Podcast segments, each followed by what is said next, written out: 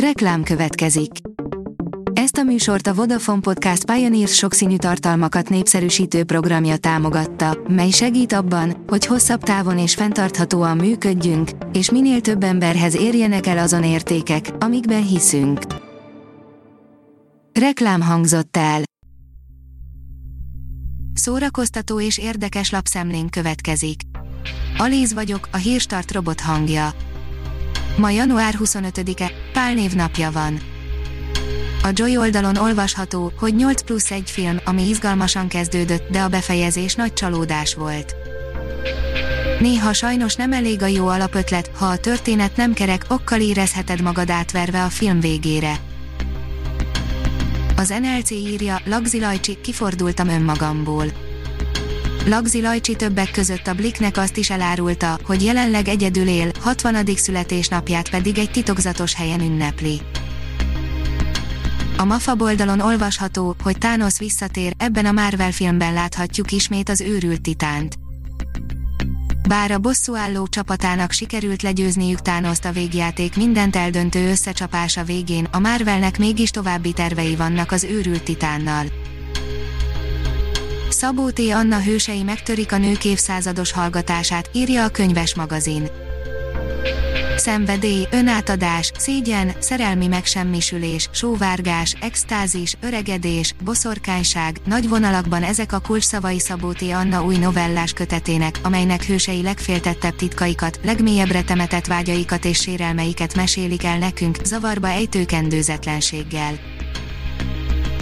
Az igényes férfi oldalon olvasható, hogy a Lupin sakmattot adhat a vezércselnek is.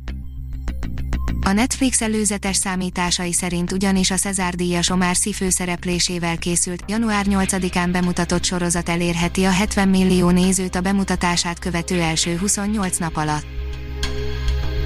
A Blick írja, micsoda irónia, írástévesztő diákból lett az évdalírója Molnár Tamás, akit még a nyelvtanérettségi alól is felmentettek.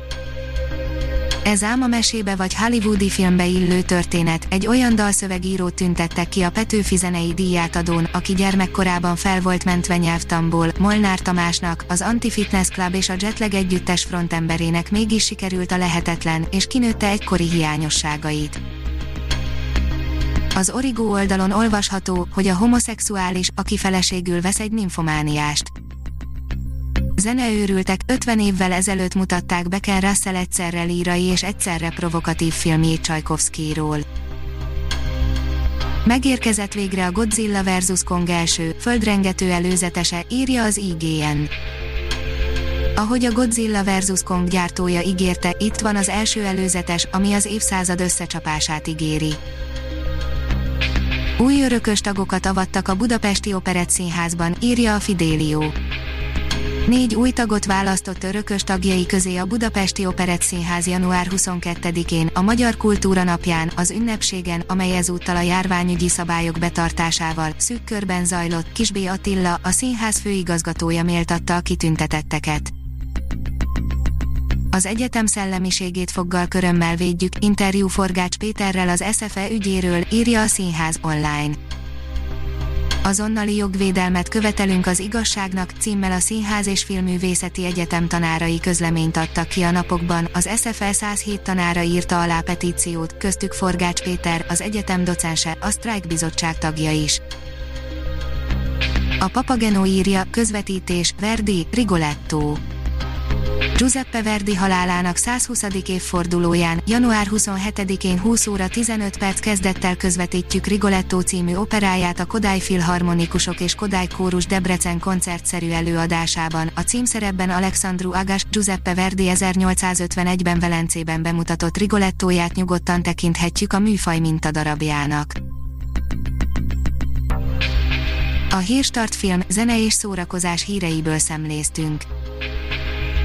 Ha még több hírt szeretne hallani, kérjük, látogassa meg a podcast.hírstart.hu oldalunkat, vagy keressen minket a Spotify csatornánkon.